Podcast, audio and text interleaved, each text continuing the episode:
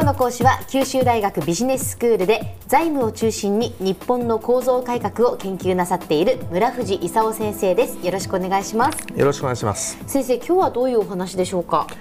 今日はね貿易収支とか経常収支はい。の,、あの話をしたいと思うんですよ、はい。で日本の貿易収支ってね、ずっと黒字だったんですよ。ええ。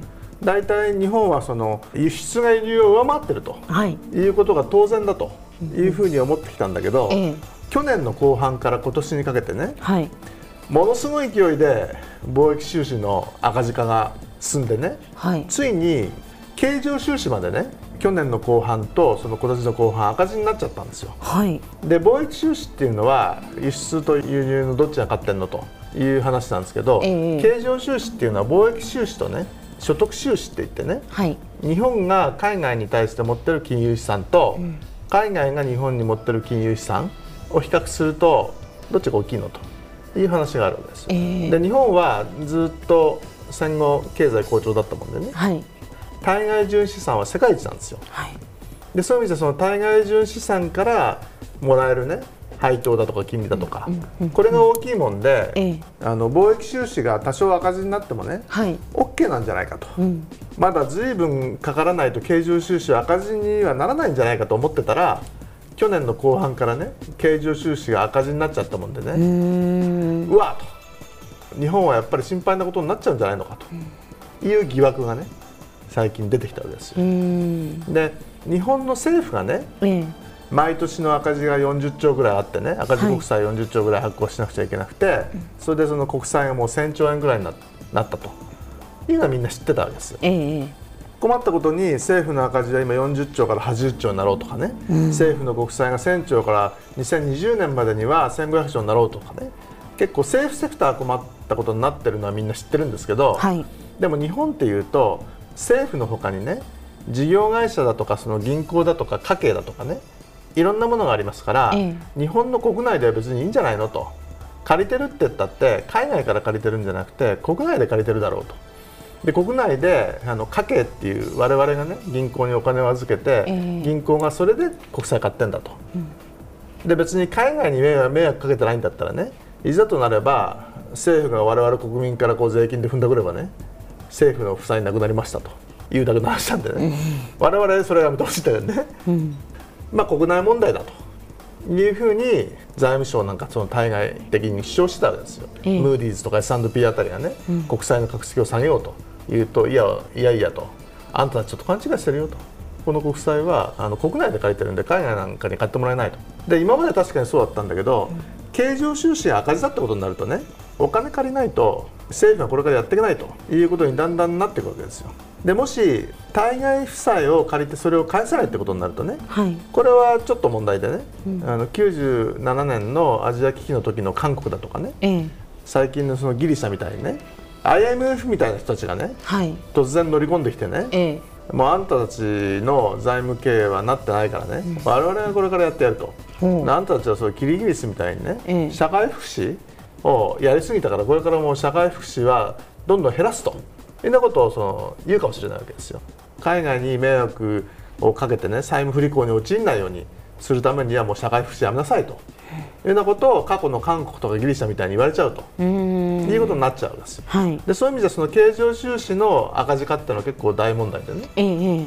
でなんでじゃあ貿易収支の赤字化がこんなにすごい勢いで進んじゃったのかと輸出が伸びなくて輸入が増えてるとええええ。いうことがその原因なわけですよ。はい。じゃあなんで輸出が伸びないんだとええ。いうと、はい。まずその円安になったらね、ええ。普通はその国際競争力が強まってねはい。あの輸出が伸びるんじゃないかとうん。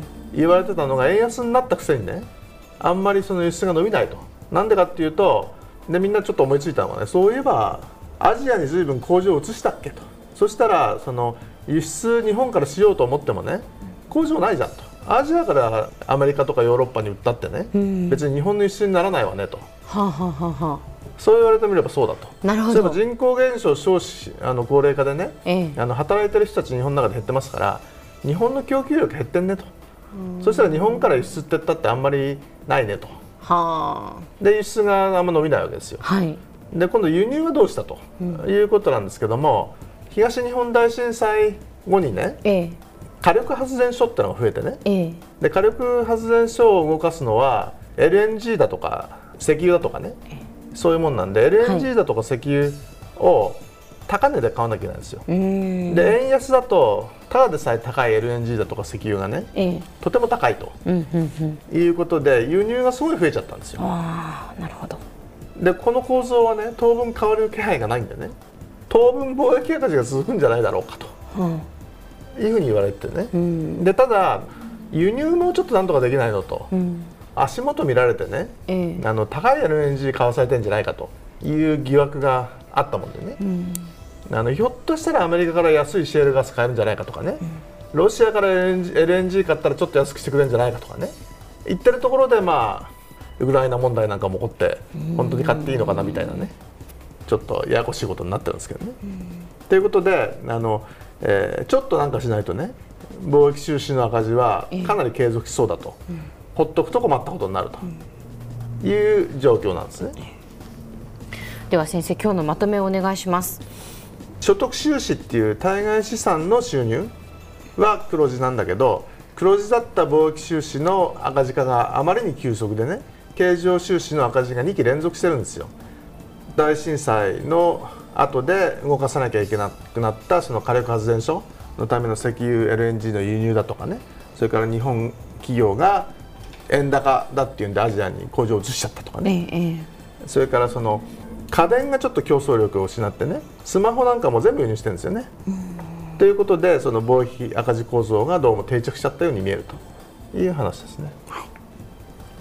今日の講師は九州大学ビジネススクールで財務を中心に日本の構造改革を研究なさっている村藤勲先生でした。どうもありがとうございました。ありがとうございました。さてビビックモーニングビジネススクールはブログからポッドキャストでもお聞きいただけます。また毎回の内容をまとめたものも掲載していますのでぜひ読んでお楽しみください。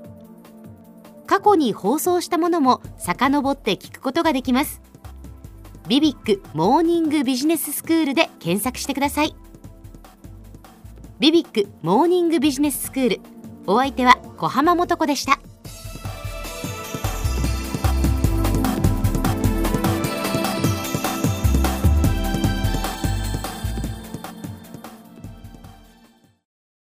ゾクゾクグイグイメラメラつながる。ゾワゾワハラハラメキメキ。つながるズキズキ。モワモワホカホカつながる。キリキリ。ざわざわ。キュンキュン。ガンガン。ワクワク。うずうず。ドキドキ。ルンルンバクバク。九州人のいろんな気持ちつなげます。九州から輝こう。キラキラつながる。 QTnet